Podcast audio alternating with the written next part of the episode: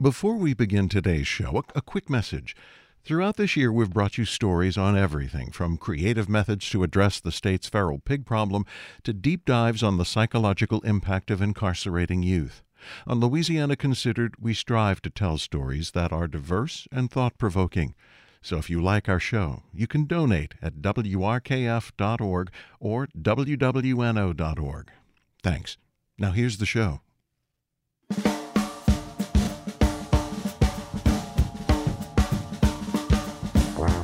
From WWNO in New Orleans and WRKF in Baton Rouge, you're listening to Louisiana Considered. I'm Bob Pavlovich.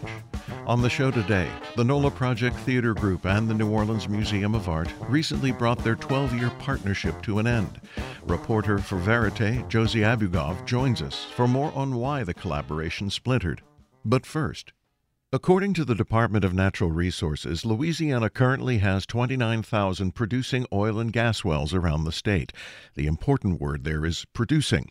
But what happens to those wells when they stop producing? When a company goes bankrupt or if the owners just walk away? Well, the state has some 16,000 inactive wells. LSU researchers say there are over 4,600 of those that are officially called orphan wells, and those wells could be leaking methane, a dangerous greenhouse gas. Thanks to a $3 million DNR grant funded by the Bipartisan Infrastructure Law, LSU researchers have been helping to find these orphan wells, estimate costs to plug them, and measure before and after the flow of methane into the atmosphere.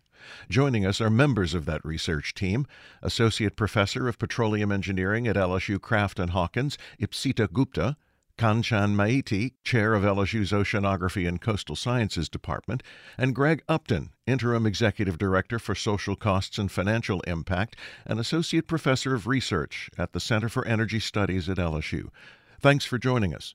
Thank you, Bob. Thank you for having me. Thanks for having me. What does an orphan well mean? An orphan well is an oil or gas well that is not producing any longer. It has been abandoned because it's not economically viable anymore. And uh, basically, no one is claiming any legal responsibility for that well. It's truly orphan. And why do they cause problems? What, what's the concern? Orphan wells, um, you know, either unplugged or improperly unplugged, can emit methane. Uh, methane is a potent greenhouse gas there can be other harmful gases also that may be emitted, uh, such as aromatic hydrocarbons. Orphan wells may leach contaminants, gas and oil into surrounding soils and waters. And in general, they may be a safety hazard that prevent lands from being used for other purposes. Kanchan, as an oceanographer, you mostly measure methane and other gases at the bottom of the ocean. What are the challenges on land?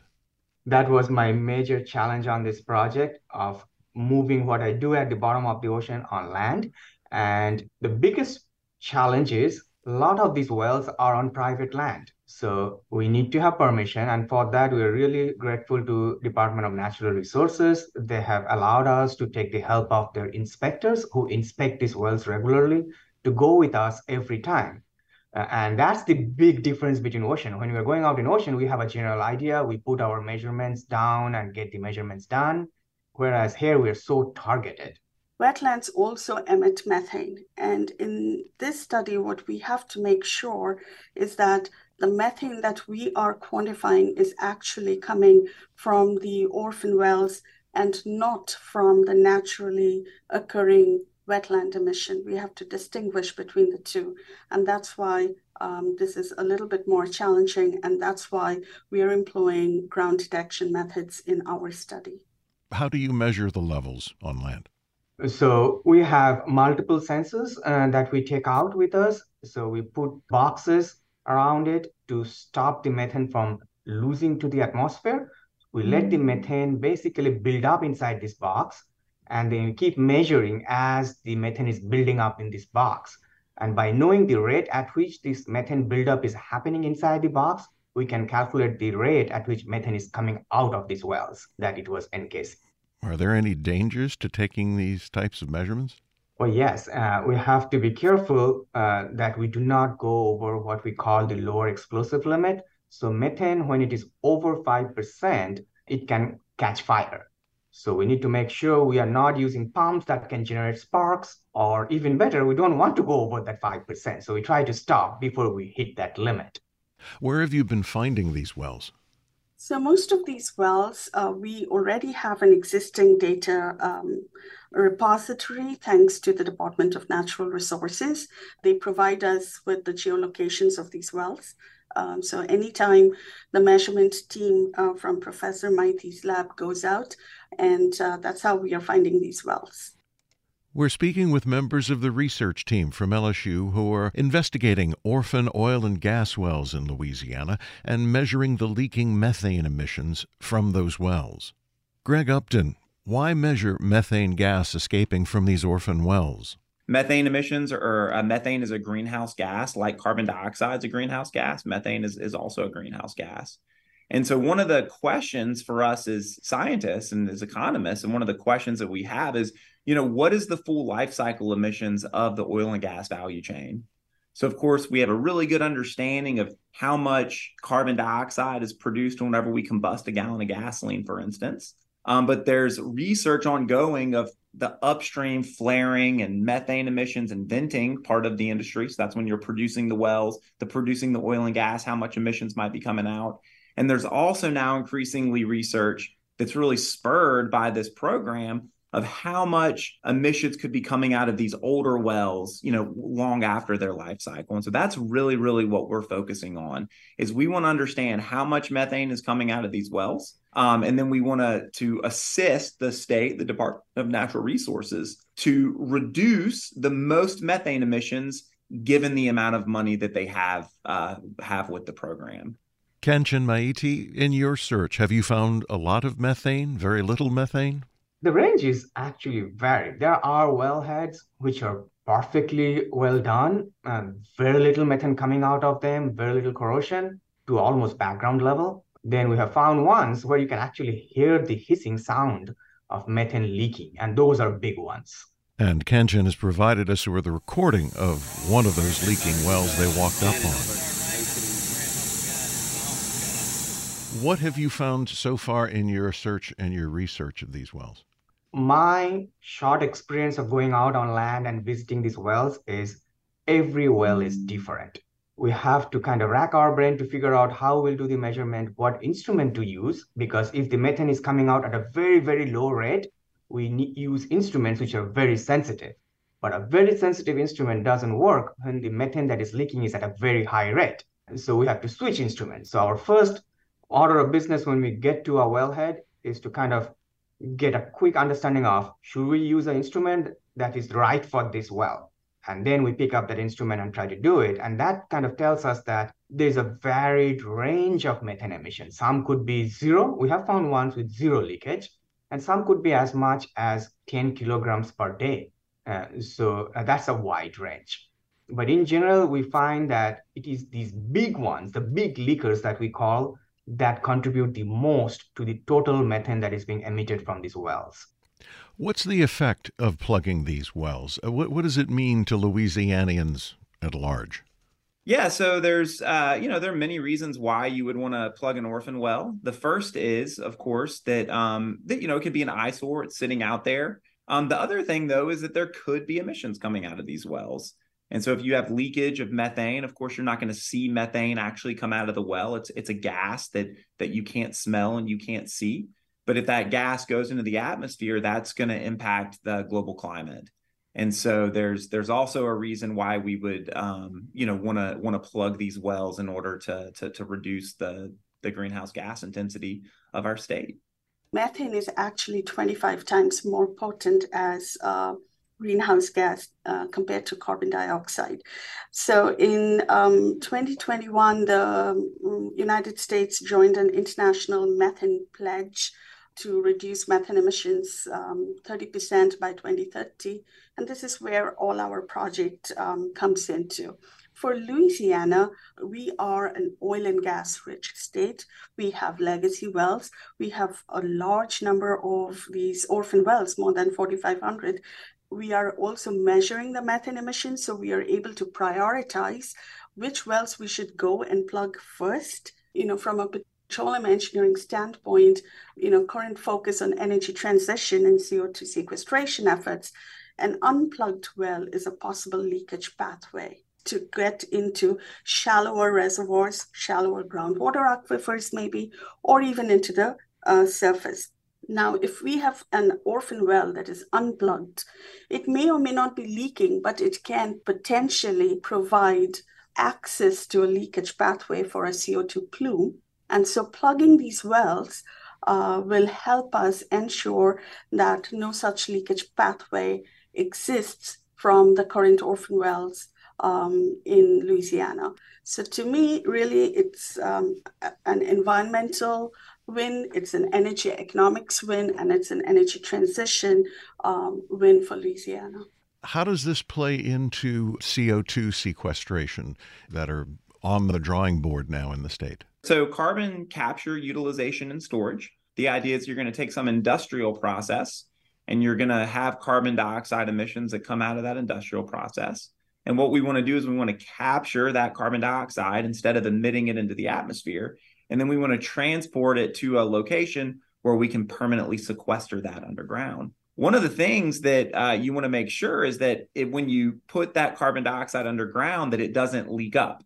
You want it to permanently stay underground, which is the entire which is the entire purpose. So one of the things that the geologists are, are and, and just researchers in general looking into is if you have old well bores that were drilled and weren't properly plugged, that could actually reduce the ability to do carbon um, sequestration in, in the, those locations. And so a lot of the projects we're seeing are actually in areas that there historically wasn't oil and gas extraction. Um, because of that reason, you don't have those those wells that are being drilled. That is uh, that is something that you know I have thought of uh, when we pursued this um, opportunity, research opportunity. We weren't exactly thinking of CO two, but to me, because I'm from petroleum engineering, and you know we are in the business of subsurface storage, whether it's CO two sequestration, hydrogen storage, energy transition. To me, you know, it's an obvious part of the puzzle that fits into the whole picture. Um, but as part of uh, this research, you know, we're not just measuring the methane emissions, we are ensuring that as we are prioritizing these wells, we are using and applying petroleum engineering concepts like, um, you know, what are the well characteristics? What are the reservoir depths? Are there well reports that have shown in particular wells or demonstrated in particular wells previous uh, leakages or damages that occurred earlier. And then we are helping um, and working with DNR to prioritize the plugging of these wells because uh, 4,500 wells that are known are a large number of wells, and we are short on time on the climate agenda. LSU Craft and Hawkins Department of Petroleum Engineering professor Ipsita Gupta, thank you for joining me. Thank you, Bob. Kanchan Maiti, Chair of LSU's Department of Oceanography and Coastal Sciences. Thank you for your time. Thank you so much for having me. Greg Upton, Associate Professor of Research and Interim Executive Director at the Center for Energy Studies at LSU. Thank you for your time. Thanks, Bob. Anytime.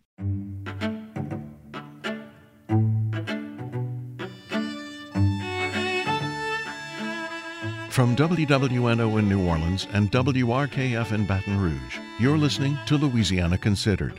I'm Bob Pavlovich.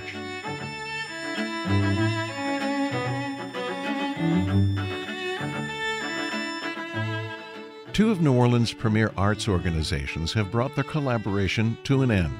The 12 year partnership between the New Orleans Museum of Art and the NOLA Project Theater Group came to an abrupt halt over the production of a play.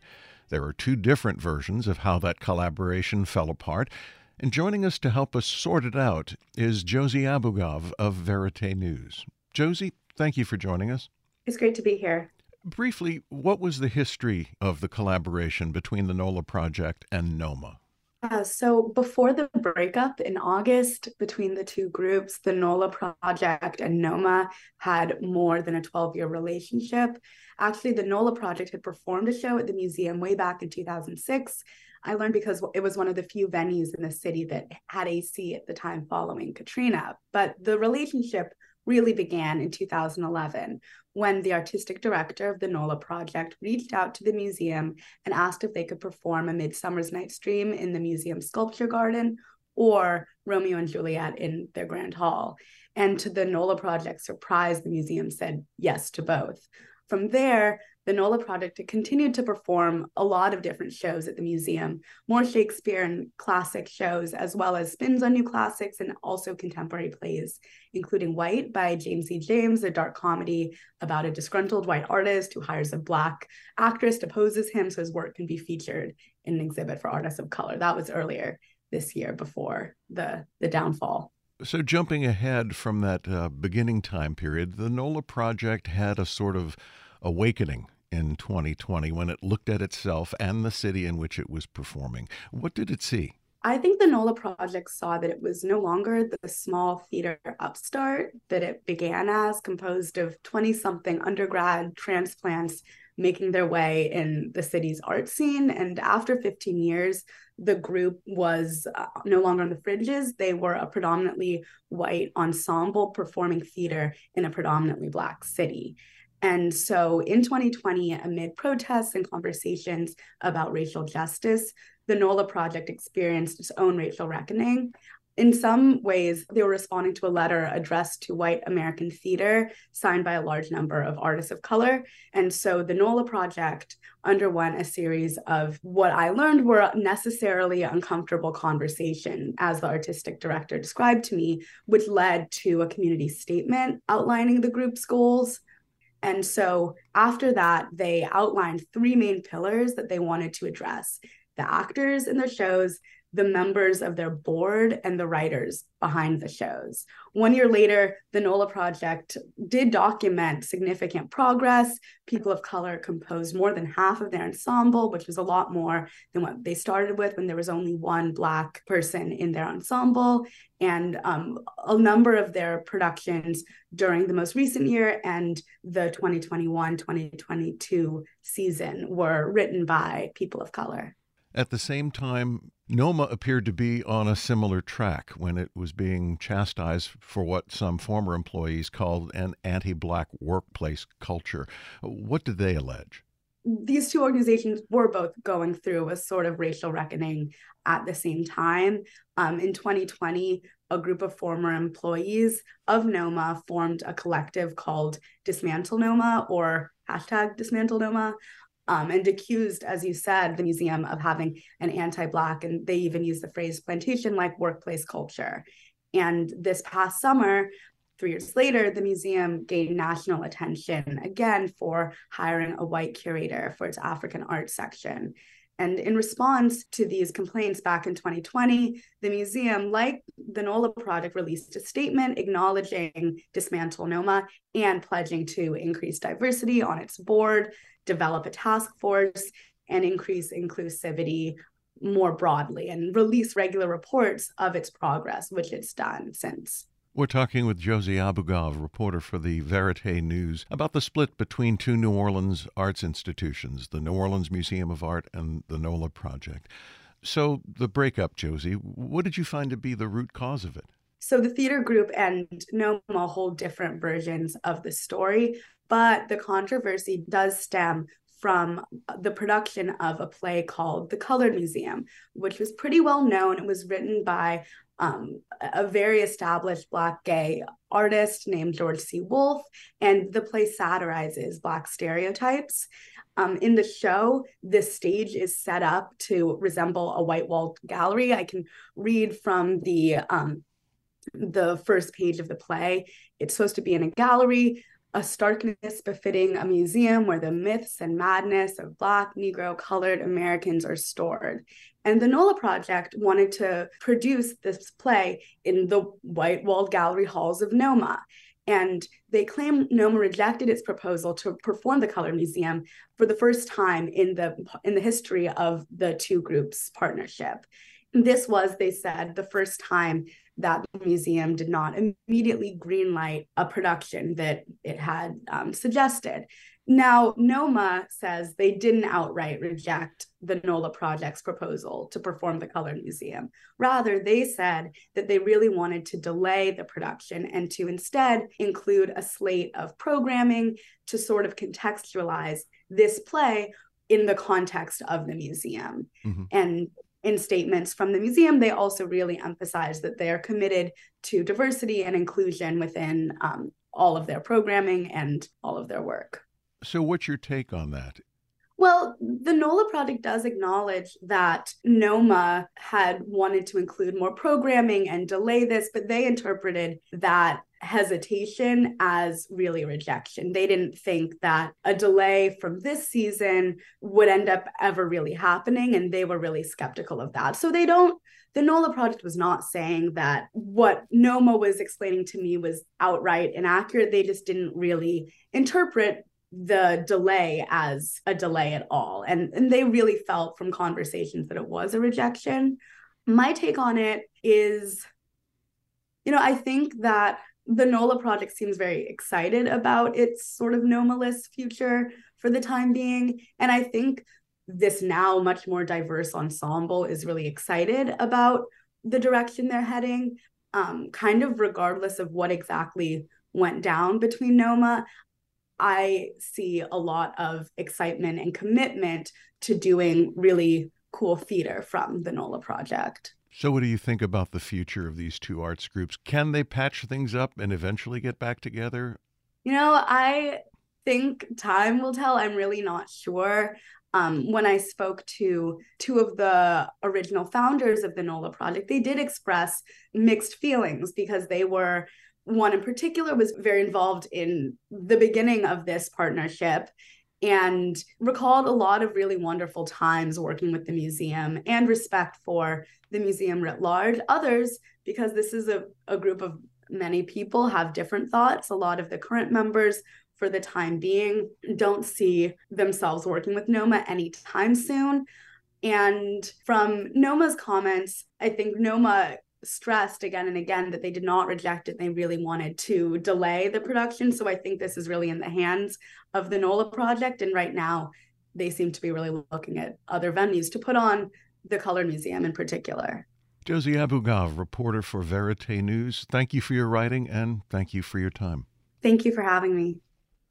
Before we go today, a panel of federal judges will soon select a new congressional map for Alabama that creates a second district where black voters hold more sway.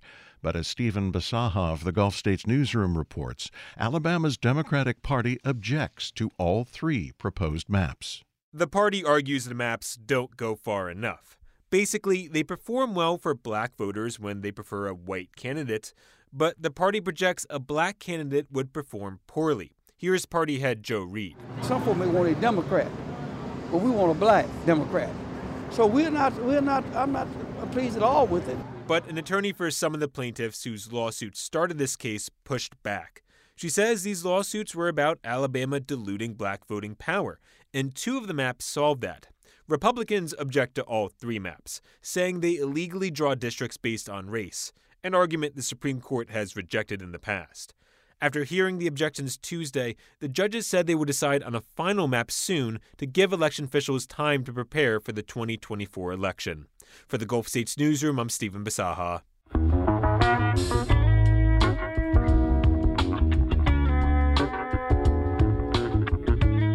From WWNO in New Orleans and WRKF in Baton Rouge, you've been listening to Louisiana Considered. I'm Bob Pavlovich. Thanks to our guests, Ipsita Gupta, Associate Professor of Petroleum Engineering at LSU, Kanchan Maiti, Chair of LSU's Department of Oceanography and Coastal Sciences, Greg Upton, Interim Executive Director for Social Costs and Financial Impact and Associate Professor of Research at LSU's Center for Energy Studies, and Josie Abugov, reporter for Verite. Our assistant producer is Aubry Procell. Our engineer is Garrett Pittman. You can listen to Louisiana Considered Monday through Friday at noon and at 7 p.m. It's available on Spotify, Google Play, and wherever you get your podcasts. Major support for Louisiana Considered provided by Rouse's Markets, a Louisiana shopping experience. More at rouses.com, with additional support from Southern Strategy Group.